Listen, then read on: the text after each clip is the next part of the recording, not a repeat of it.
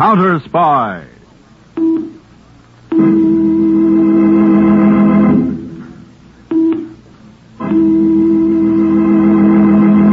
Washington calling David Harding, Counterspy. Washington calling David Harding, Counterspy. Harding, Counterspy, calling Washington.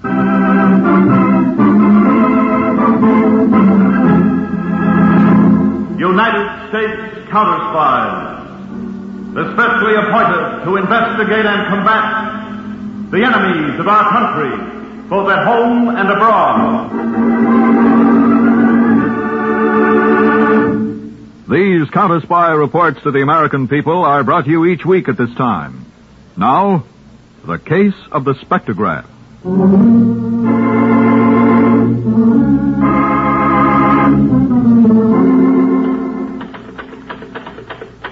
Miss Phelps. Yes, Mr. Blake? When is Dr. Carthouse going to be here? Why, He might at least be prompt. After all, we are his financial backers. I know, Mr. Donner. As such, we're certainly entitled to better treatment than this. Of course, Mr. Fulton. Considering the fact that we've advanced close to $50,000 for his sonic research so far. Oh, I know you have, gentlemen. Now, look, Miss Phelps, have you any idea where he is? Oh, probably at Columbus Circle, 59th Street and Broadway. Oh, no, not again. More speeches? Well, Dr. Carthouse was feeling very good when he left here, and as you know, he usually makes speeches when he feels good. Yes, flowery ones, too, although you'd never guess it from the way he talks normally. Abrupt, to the point. Well, I'm not going to have my dignity trifled with any longer. If the doctor doesn't show up in 5 minutes, I'm going to consider the money I've invested so far in that nincompoop lost. And you and Blake can carry on with the financing if you're mad enough to do so. Now, Fulton, don't be... No, I mean it, Blake. I've had enough. What? Gladys, you should have been there. I made a great speech. A crowd of 30 people. I told them what I thought of the government. They were impressed. Doctor, your appointment... I see. All licking your chops, eh? That's what I mean, Blake. Now, see here, Doctor. I'm a man of some importance in the banking world. I demand that I be treated with a measure of respect. Respect? You get that for brains, not money. There are no brains here except mine. And Gladys. My heaven, Now, calm down, Fulton. Let's at least see what the doctor has to show us. Yes. Now, Dr. Carthouse, you promised us a demonstration of how far your sonic research had progressed. I keep my promises. Wait till I set up the laboratory, you'll see. Give me 5 minutes. Or waiting. It won't be long, Mr. Fulton. Give them some reading matter, Gladys, to keep them busy. Something not too difficult. Comic books.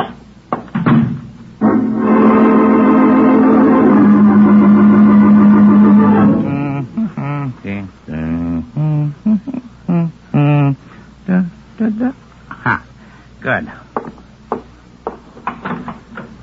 All set. Come in and see.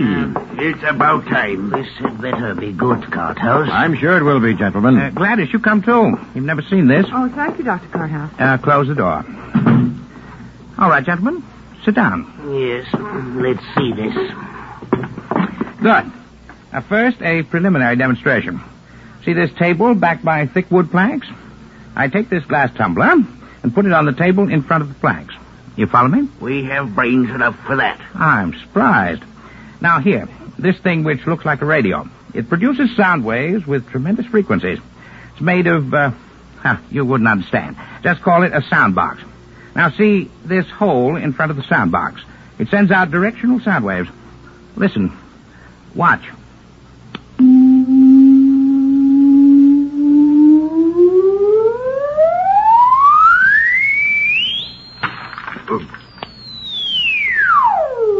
There. See? Your ears hurt? I can barely hear now. Yes, but what of it, Dr. Carthouse? Shattering a glass is nothing new. A good, robust voice can do it, just holding a note long enough. Right, Blake. I showed you that for contrast with the real demonstration, which is coming now. Gladys. Yes, Doctor. Brush the glass off the table. Yes, sir. Now, the three of you, look at this. A steel tube. Go on, take it. Pass it around. Heavy. 3/4 inch steel. Armor plate. No question about it. Now, Fulton, be useful. Put the steel tube where the glass was. Like this? Right. I didn't think you were so smart, Fulton. But I will not tolerate... Oh, shut up, Fulton. Well, go on, Dr. Carthouse. There's nothing more to say, Blake. Just listen. Watch again.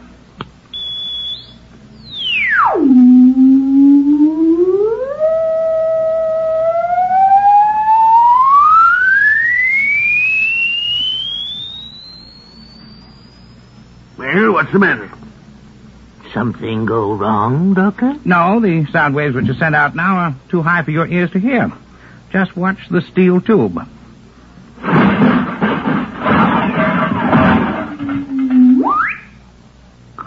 Good heavens. Well, that's incredible. What did it? Sound waves. The demonstration is finished. Yes, but what did it?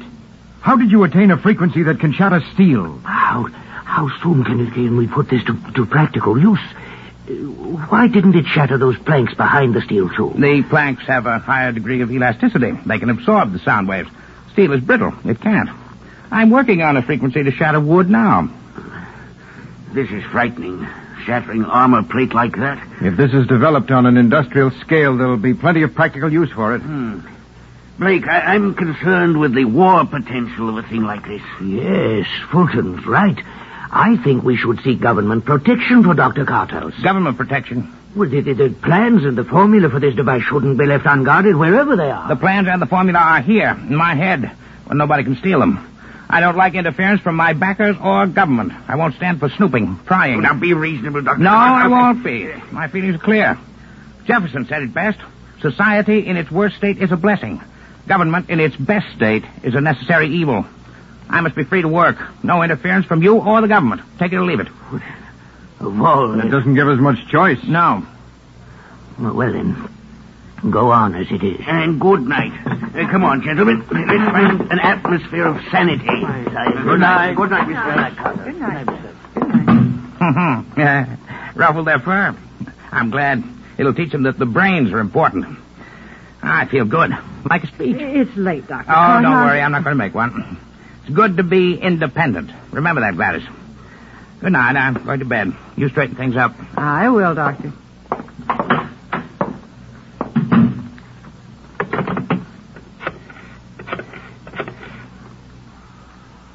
Long distance?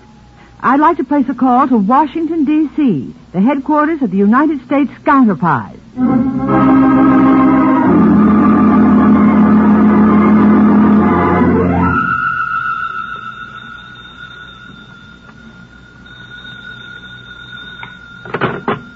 Hello?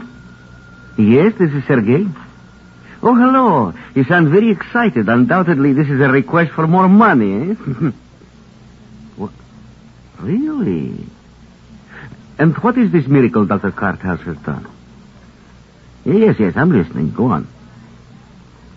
So, armor plate. Interesting if true. But you need more money. No. None. My dear sir, my client feels he has paid enough without results. No. If what you say is true, obtain the formula and plans. How? That I leave to your imagination. Get them to me and you will receive the final agreed upon sum, $100,000. Yes.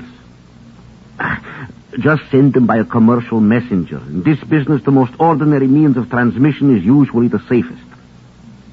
I'll be expecting to hear from you. Good night, sir.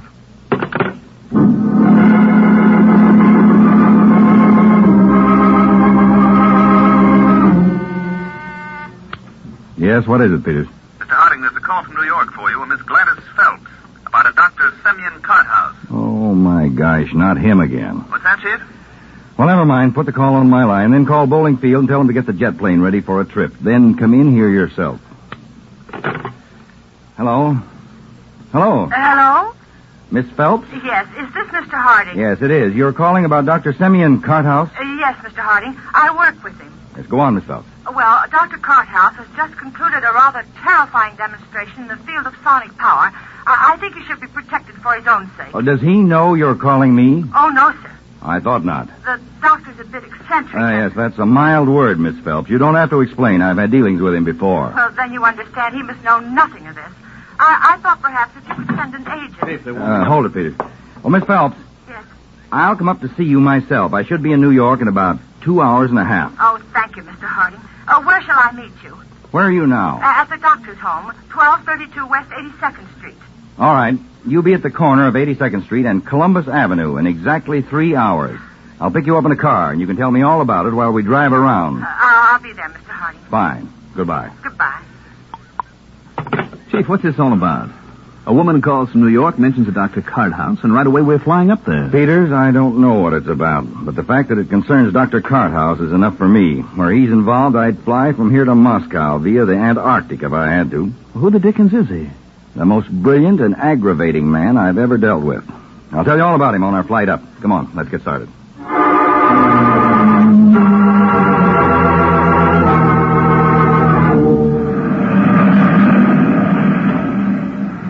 You mean that Dr. Carthouse made all these contributions toward the improvement of radar, and I've never heard of him? Well, that's not surprising, Peter. You were in Europe in 1942 and 43, the period the counterspies dealt with him. Well, I should at least know the name. Oh, no. Dr. Carthouse is, shall we say, peculiar. He loathes publicity and despises government. Our government? Oh, he's broad-minded. Any government. He never officially worked for us. But the results of his research, Chief, how did we get them? Well, he brought them into us, but he never worked for us. We had to guard him without letting him know that he was being guarded and finance him through apparently private sources. Must have been one headache to you. But tell me, why weren't his services just drafted for the government? That's easier said than done. He refused point blank to work. Of course, we could have had him arrested, even shot, but that wouldn't have given us the benefit of his brain. That's true, Dave. You can't force a man to think. Yeah, particularly not Dr. Carthouse. He literally doesn't give a hoot for anything or anybody.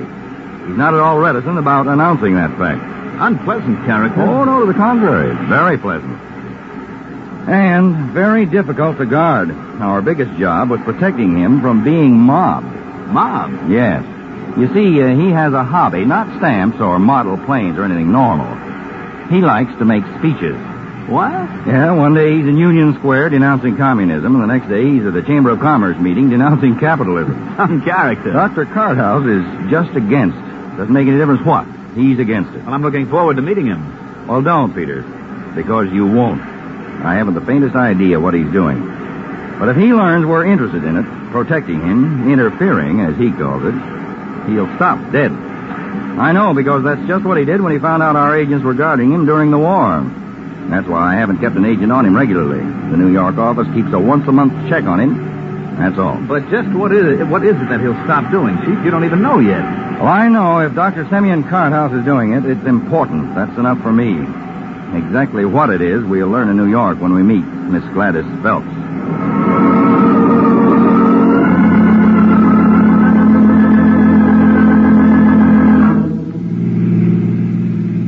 It's true, Mr. Harding. I saw it myself. He shattered a piece of armor plate. That's right, sir. 3/4 inches thick. Chief, a thing like that. Yes, I'm way ahead of you, Peters. Now listen, Miss Phelps, did you tell anyone else you were calling us? No, sir. Chief, what are we waiting for? Why don't we just pick up this doctor and turn him over to the Department of Defense? Peters, I know the man we're dealing with. He'll come to the government, all right, but when he's ready to and feels he's finished his research, and not a second before. You will give him protection, though, won't you, Mr. Harding? That I guarantee, starting right now. We're back at 82nd Street, Chief. All right, Miss Phelps. Now, you better get back to the doctor's house. We've been driving around for more than an hour. All right, Mr. Harding. And don't worry. We'll have a guard over him every minute from now on. Well, I've got a feeling I don't get any sleep tonight, Chief. You don't, Peters. Stick here and keep your eye on that house she's going into until I send an agent to relieve you. Okay. Now, one thing you've got to make sure of, Peters, that Dr. Carthouse doesn't become suspicious of you. I haven't lost a trail yet, Chief. Well, if Carthouse finds out about you, we lose more than a trail. We lose the use of his brain, and that we can't pick up. Hey, the girl's coming back. Oh, what? Mr. Harding, the laboratory. Dr. Carthouse, he's been murdered.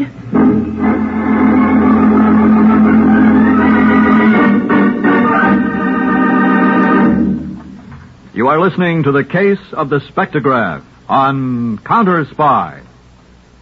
Tonight, The Big Show brings you the best in comedy, music, and drama with Tallulah Bankhead, Fred Allen, Douglas Fairbanks, Jr., Margaret Truman, Mindy Carson, Meredith Wilson, and many, many more. It's The Big Show, top Sunday listening design for the entire family. And speaking of families, Tonight means another delightful adventure for the madcap Harris family and all their friends on the Phil Harris Alice Faye Show. That's tonight over most of these NBC stations. Now, back to Counterspy.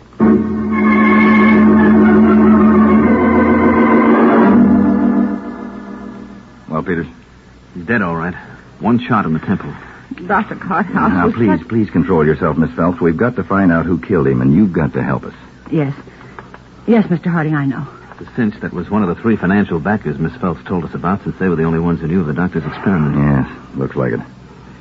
Well, Peters, you take a look around the laboratory while I ask Miss Phelps some questions about this equipment here. All right, sir.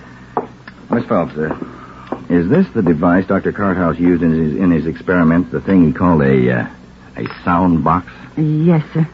Know how to work it? No, sir. No one but Dr. Carthouse did. I see. Well, this machine over here with the endless roll of paper in it and the pencil marks on the paper, what's this? Well, that's a spectrograph, Mr. Harding. It draws a picture of sound waves. Dr. Carthouse used it to make the sound patterns of his research visual. Oh, yes, I've heard of the spectrograph. That's funny. What is, Miss Phelps? That roll of paper in the spectrograph. I swear it was clean when I left here, but now it's all marked up. Oh, you don't hold it, Peters. You mean someone's used this spectrograph? So it would seem. Exactly how does this work? I'm a little vague on the details. Well, that microphone on the desk is connected to the spectrograph. Mm-hmm. When you speak into it or make a noise in front of the microphone, that pencil apparatus on the spectrograph makes a line on the paper corresponding in length to the volume of the noise. Oh, I understand. Chief, that fits in with what I found. What, Peter? Look, these marks on the desk. Four of them. Like rubber grippers on the bottom of a portable typewriter. Uh-huh. Then this indentation in the desk blotter. Circular, big, could be a microphone stand. And here a piece of recording tape. What? Was on the floor by the desk. A tape recorder, huh? And that spectrograph in use. What does it mean, Mr. Harding? Well, the recorder's pretty obvious. Whoever killed Dr. Carthouse wanted his knowledge first. He knew the doctor kept nothing in writing, so he made him speak his piece and then shot him. I go along with that, Mr. Harding. Then we can assume that he talked into the microphone attached to the murderer's recorder and at the same time switched on his own microphone attached to that spectrograph. Chief, you mean the whole story is in those undecipherable pencil lines on that roll of paper? Well, I mean it's worth the trouble to find out what is on that roll of spectrograph paper, something we're going to do right now.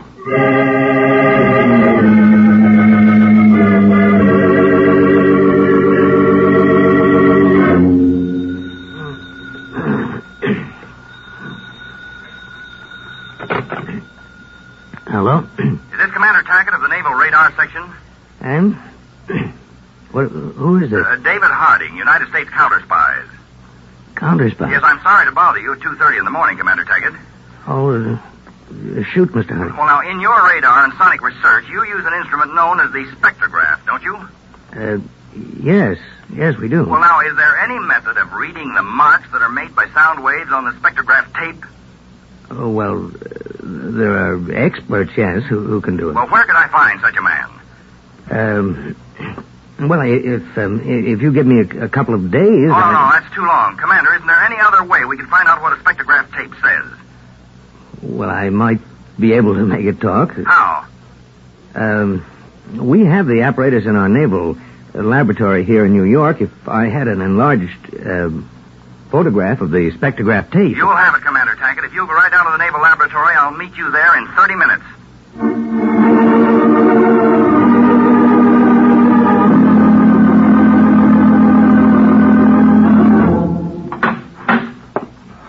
Taggart, the officer of the day told me you were here. I'm David Harding. Hello, Mr. Harding. I must say you Counterspies certainly do things in a hurry. Well, this is extremely urgent.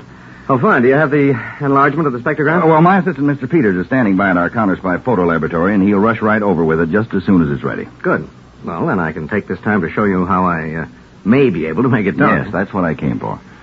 Well, we use this device here, Mr. Harding, a big electrically lighted transparent drum. It's a sort of talking drum. Talking drum? Yes, Mr. Harding. You see that bank of electric cells outside the drum, photoelectric cells? Yes.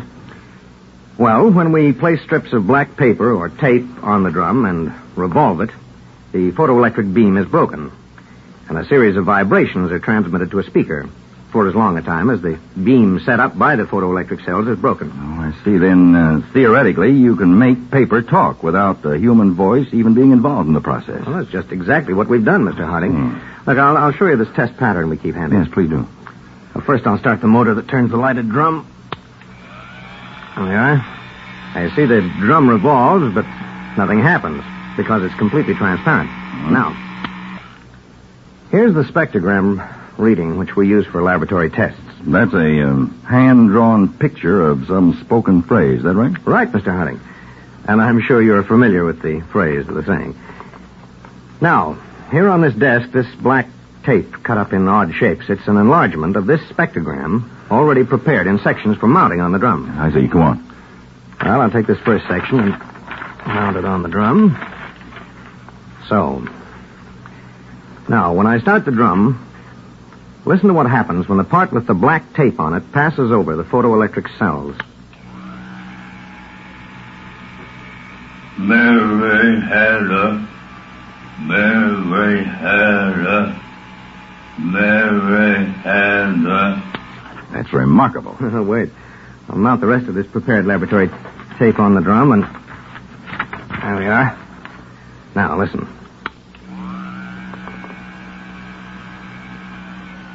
Mary had a little lamb. Its fleece was white as snow. That's astounding, Commander.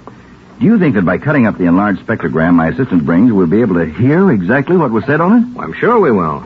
Of course, the voices won't be recognized. Well, that's not too important if we can only get them... Here you are, Mr. Harding. The enlarged spectrogram.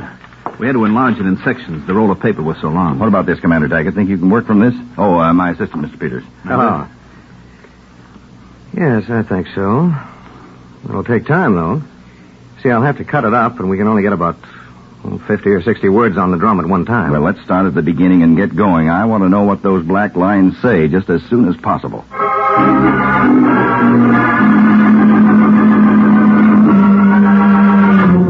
Mr. Harding, the first section's all set up and ready to go. All right, turn it on. Let's hear what it says. And pray that the voice of the murderer is on it. All right, here goes.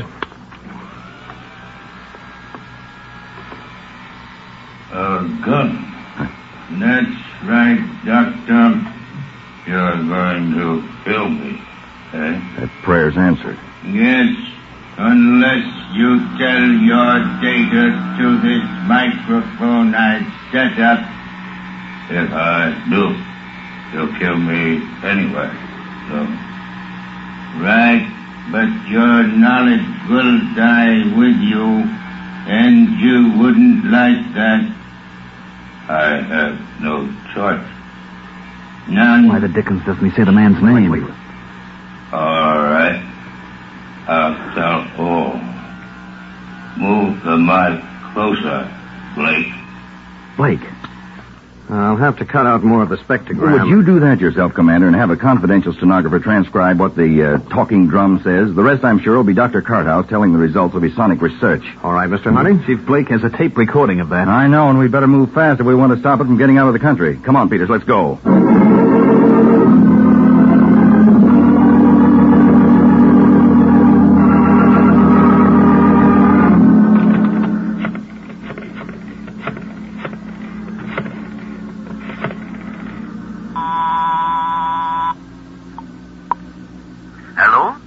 Sergei, this is Blake. I told you, Blake, no more money without results. I've gotten results. What? Yes, they're on their way over to you by messenger now. So? You'll send the money right away? 100,000? When I'm satisfied, the results are worth it. Well, then satisfy yourself fast, because I need the money in a hurry. I'll be waiting to hear from you. Goodbye.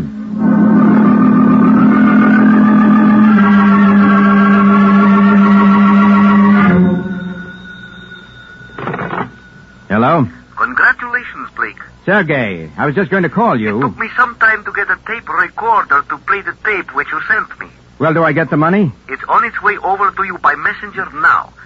Half the sum. Half? You will get the rest when the scientist of my client have confirmed the value of what you sent. Now, look, Sergei. After all, I am not technically qualified to judge what I heard on that tape. So be satisfied with half for the present. Our understanding was... Hold on, Sergei. There's someone at the door. Most likely the messenger with your money. Now take it and be happy. I'll be in touch with you in the future. Goodbye. Now, Sergei! Sergei!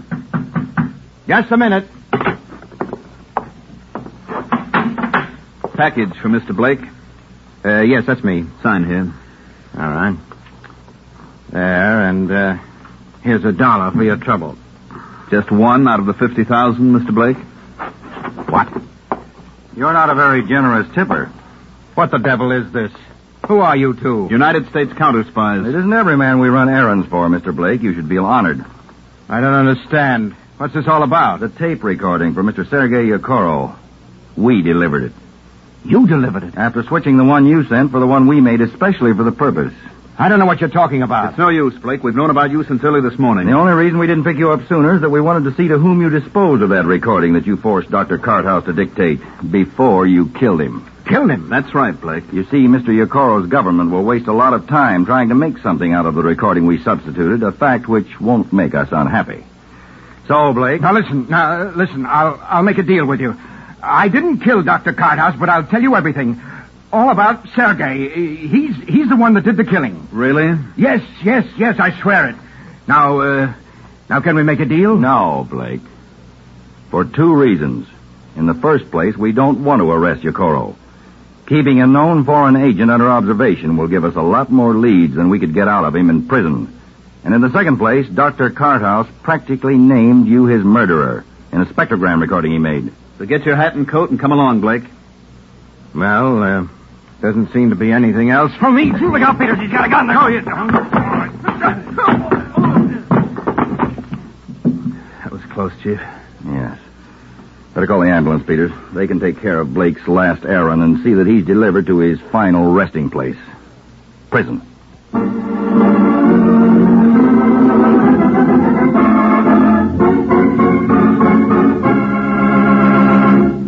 Tune in every week, same time, same station, to Counterspy. Listen next week for the exciting Case of the Smuggled Schedule. Next week, we shall reveal for the first time why a certain small package was given one of the biggest guards in Counterspy memory, and how your counterspies went underground so that the wrong car would lead in the right direction. Listen to the Case of the Smuggled Schedule on Counterspy.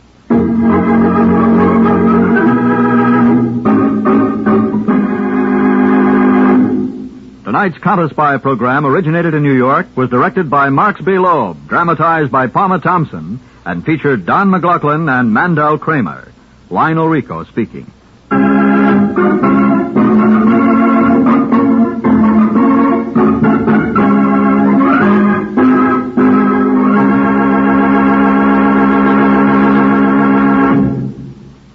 Three chimes mean good times on NBC. Tonight, The Big Show, radio's greatest spectacle, presents another broadcast in its NBC Sunday night series.